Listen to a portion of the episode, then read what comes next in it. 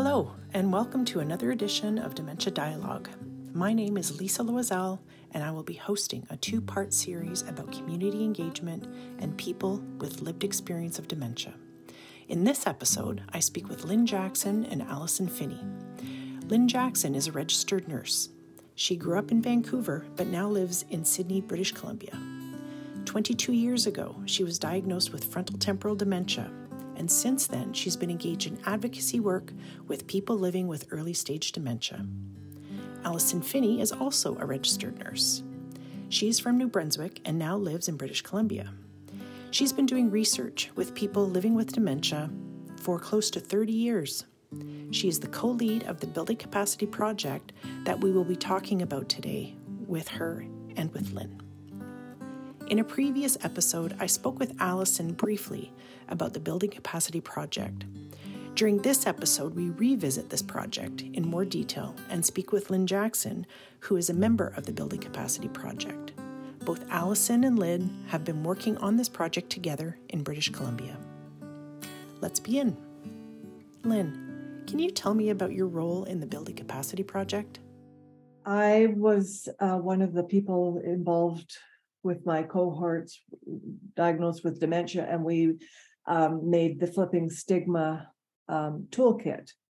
Having that, we, in conjunction with that, I go with um, various members of the building capacity team to uh, different um, locations and talk to, for example, the other day we were in Vancouver talking to the librarians, or we were talking to a care center for people people caring for people in a daycare center uh, just finding out what what they know and and then being able to pass on information and and them really having a discussion about um, how they can be more inclusive of with the people that have dementia.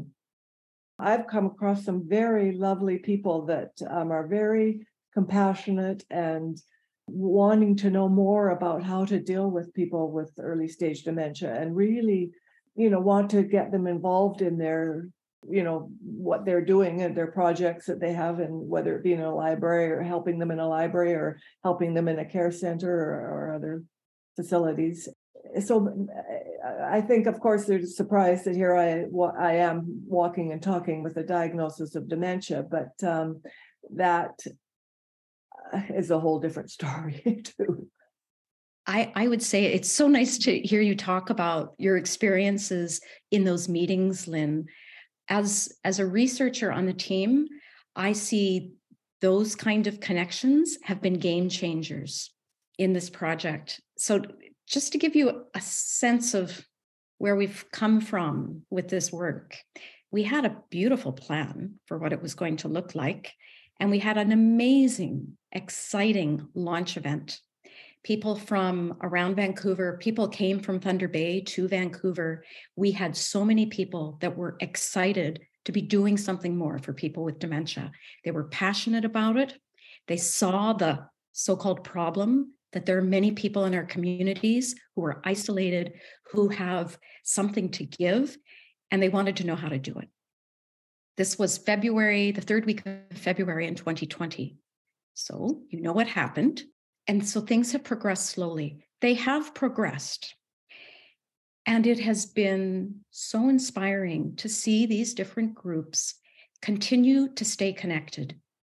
Maybe not as many as we might have hoped or that we might have expected when we saw the amazing response in February 2020, but we had some people who have stuck it out They've had creative ideas and they've made small changes, new ideas, new programs, and they've been successful and they are finding ways to keep doing it.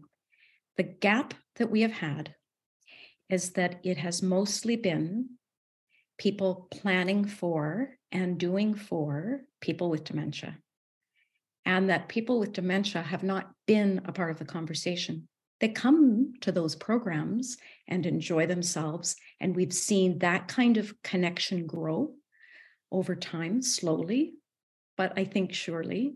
But I think what has changed things is people like Lynn and the other members of the action group who have been thinking long and hard about what messages need to be conveyed so that people will finally kind of get it, take a breath, and kind of dive in and really believe that they can work with people with dementia.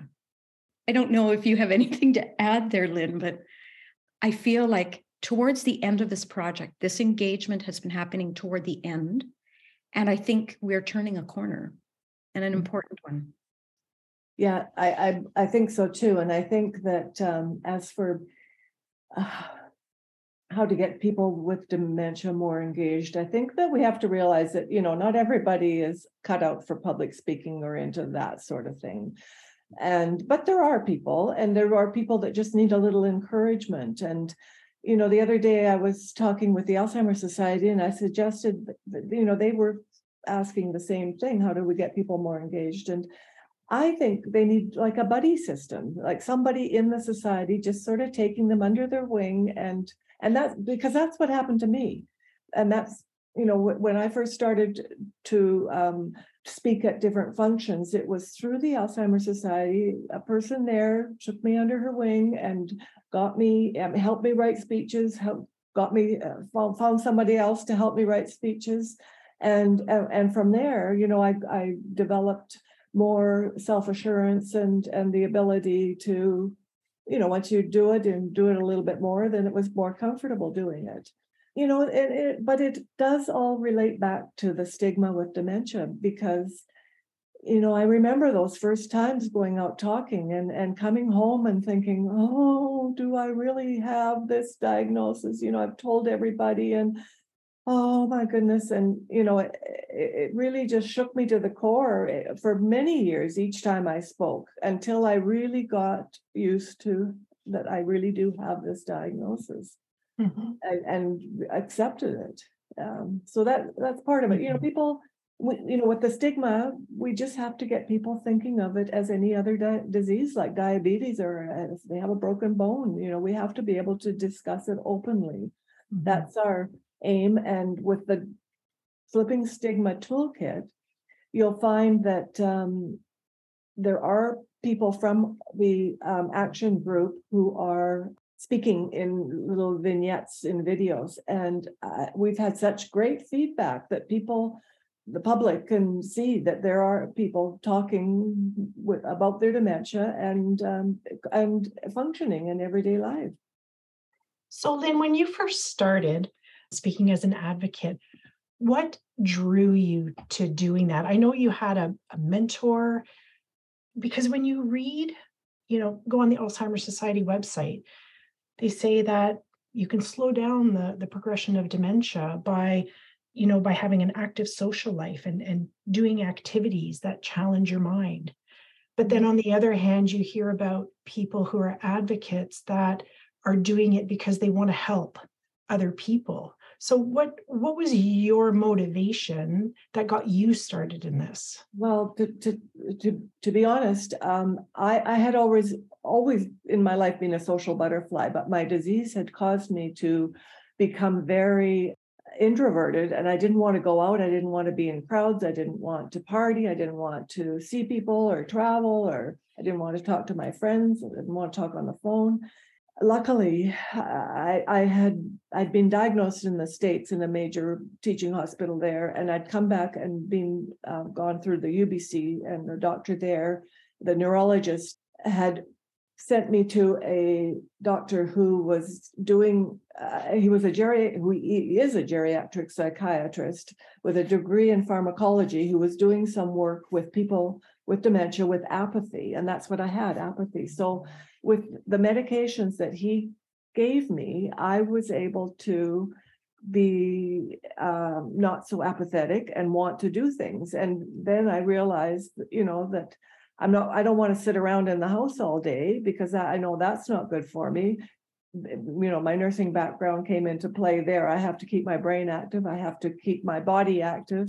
So I at that time um, reached out on the internet to a group of people and um, because my there wasn't support groups in my area there and i knew that a support group would probably be a good thing for me. So on the internet, we phoned, we formed our own support group and um, through that, I felt like I was keeping my brain active and um, you know, long story short, through with that, uh, we were able, our group was able to go to Alzheimer Disease International with a proposal to um, say what we needed. We needed support groups in our areas, and here we are, people with early stage dementia, uh, um, trying their best to live, but we, you know, we need help, and and we weren't getting it. So Alzheimer Disease International that year listened to us. They invited us to their annual conference, which that year was in Christchurch, New Zealand. We went. One of us gave a plenary spe- uh, session talk, and then the others of us, we gave workshops.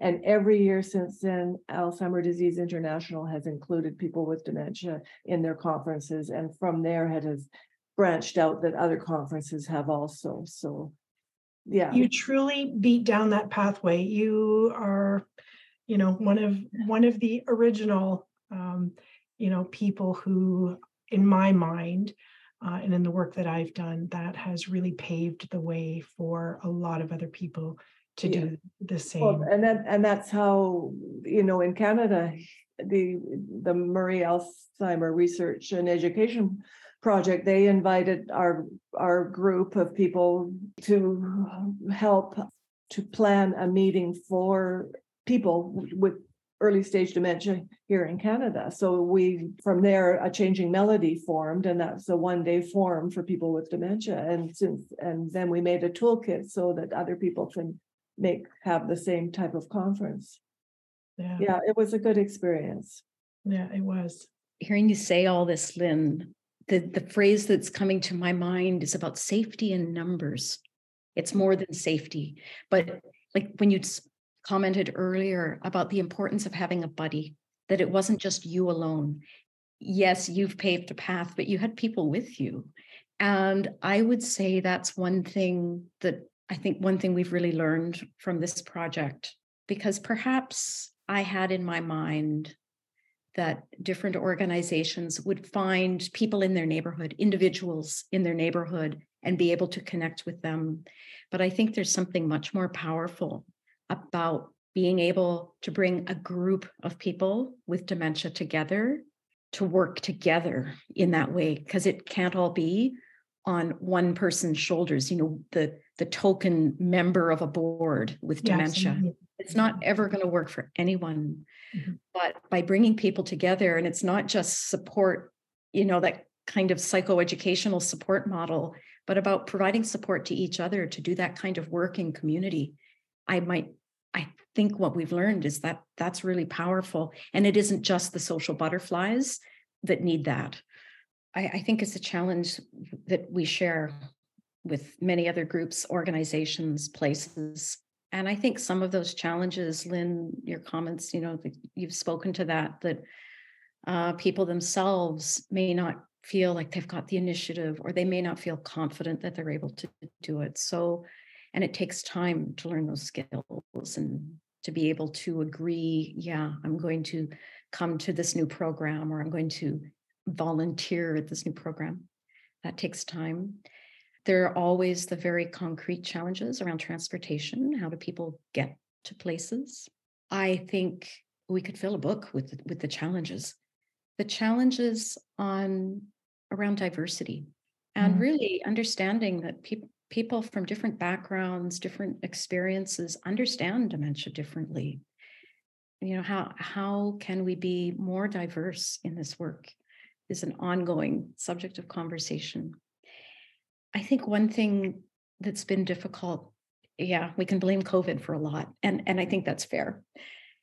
It's way easier to get people to come together. You can solve the transportation issues if you can sit together in a room, eat food, and have fun. We've learned that definitely from the group in Thunder Bay. They've talked about this a lot that the social connections, those emotional connections, sharing food together is really important and helps people kind of gain the confidence and the motivation to do the hard work um, and to get out there and kind of advocate and and speak for other people. can I just add too that, you know, uh, you know, COVID really has set us back. And I found that with not being able to go to my in-person support groups during COVID was really um, uh, not a good thing for uh, a lot of people. I've I heard through other people that you know people in other groups had deteriorated and whatever because they weren't able to come to a group. We, they did. Uh, um, the Alzheimer's Society did, did start um, Zoom um, or online um, support groups, but I just didn't find it the same, and I I I didn't continue because it just wasn't right. And you know, there were a bunch of new people, and I, I think the reason that with our um, action group that it worked so well because we knew each other before in person before COVID, and then we could work really well um, on Zoom together. But uh, to ha- to get a, a new group together on Zoom, I think is more difficult for people with dementia. Yeah, I think it's more difficult for for everyone.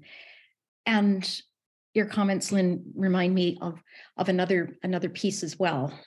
Asking people to volunteer to give to give their time to something is hard right across the board. One of the challenges that our that our main community partner, the Westside Seniors Hub, an ongoing challenge is finding volunteers, dementia or not. Right. So I'm thinking one of the things we really need to pay attention to is what kind of, oh, the language I will use is perhaps not the best, but I'm thinking education and training.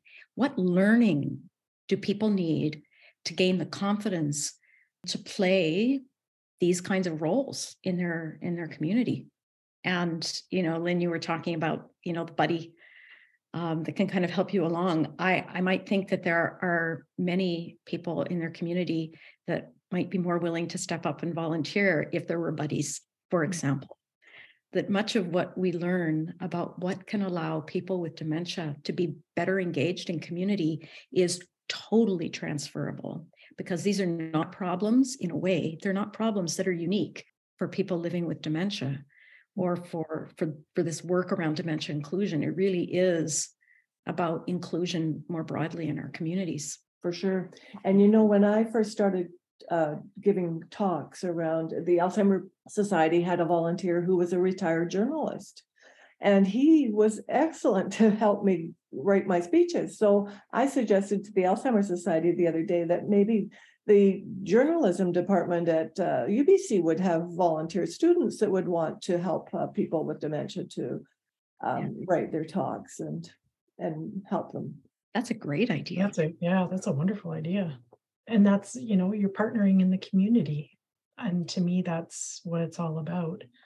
Um, we had uh, here in in the area that I live in, we started a group choir and we recruited some music students from the local high school and they were in pairs. They would pair up with uh, potentially a, a, husband and wife and one of the students so they had the you know their, their little group and they would support each other through you know all of the weeks of of this uh, this ongoing choir. It wasn't a program it just continued and people would come and they would go but um, you know the students and the the um, the community members they would just create such beautiful connections and build trust and um, they really did need i think that that student to help them kind of come out of their their shell almost in a in you know vocally you know for them to to be involved in a program like this and it was such a beautiful thing um, to hear uh, and to see. It also has to start right when the person's diagnosed, that there are, you know, these things, there could be these things available to the person that they could become um, involved with and, and, um, you know, whether that's, I mean, uh, you know, that's sort of hard thing to do because, you know, but at least in big major um, teaching hospitals, they would be able to in the Department of Neurology when the person's diagnosed, you know, maybe head them in a head them to the Alzheimer's Society who can put them steer them somewhere and I mean have a central information somehow. I don't know. So we Yeah. talked about kind of that one way where there's not a lot of people who are engaging with the programs. But do you see it the other way as well, where there's not enough programs for people to engage in? Well, maybe there aren't now be, just because things haven't ramped up after COVID. Uh, we're not, we're still, as people with dementia, we do not have in-person support groups anymore, although the care partners have in-person support groups, but I don't know how that works. But anyway, it, uh, you know, I think we need to getting back to being eh, eh, together again, face to face rather than on, on Zoom. Yeah. I think you're you're right. I, I think some of it is that things have been slow or they they dropped back during COVID and they're not being revisited. I think there's definitely when we think about the numbers of people who are living at home with dementia, there is not enough.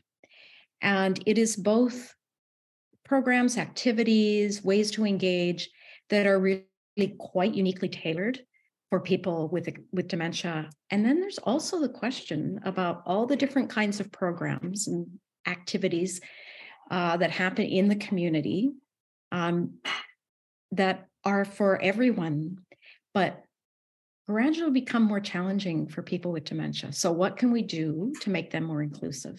How can an exercise class um, be supportive for someone with dementia? How can the different members of that group and the leader of that group have the knowledge, have the awareness, the knowledge, and the confidence to keep someone connected in that group so they don't drop away? Why is it important to get people living with dementia involved as advocates in programming?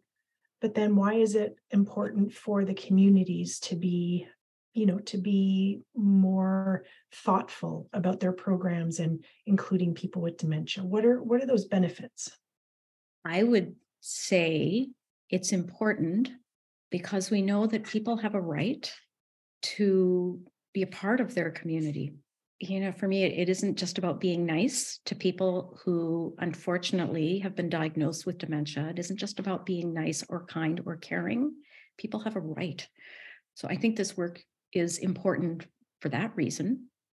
Do you have other thoughts, Lynn? I, well, I think, you know, as a person diagnosed with dementia, uh, I think, you know, it, to be involved with different um, groups and to be able to help them and feel needed is is is a good thing because that helps me. It it helps them because they, you know whatever whatever I'm helping with them with helps them, but it ultimately helps me to um, keep talking, keep active uh, socially, and uh, that's a good thing. I've done research with people with dementia for a long time, and I, I started using more traditional kind of methods, um, interviewing people, spending time observing, and I would write about what I understood they were trying to tell me. So there was a story. I have learned far more by working beside people. Um, it has been, I hope, humbling. I feel humbled. I've learned so much. I have learned from the people who are very articulate and who have over many years gained the confidence to say their piece. And I have learned from people who are quiet and who listen and who offer kind of gentle feedback, I would say.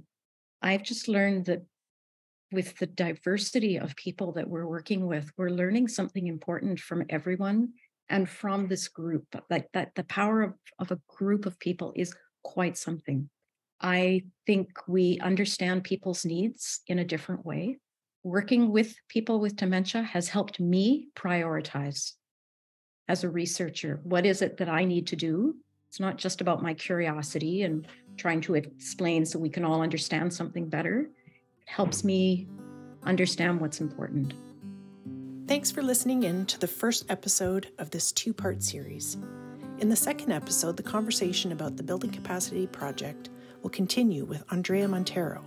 She is the Community Research Coordinator for the Building Capacity Project in British Columbia. I hope you listen in. Thanks also to the Center for Education and Research on Aging and Health at Lakehead University, our institutional partner, and to the Public Health Agency of Canada for its financial support. We can deliver our episodes to your inbox if you write to us at dementia.dialogue at lakeheadu.ca. Previous episodes can be found at www.dementiadialogue.ca. Please follow us on Facebook, LinkedIn, and Twitter. Thanks for listening. My name is David Harvey.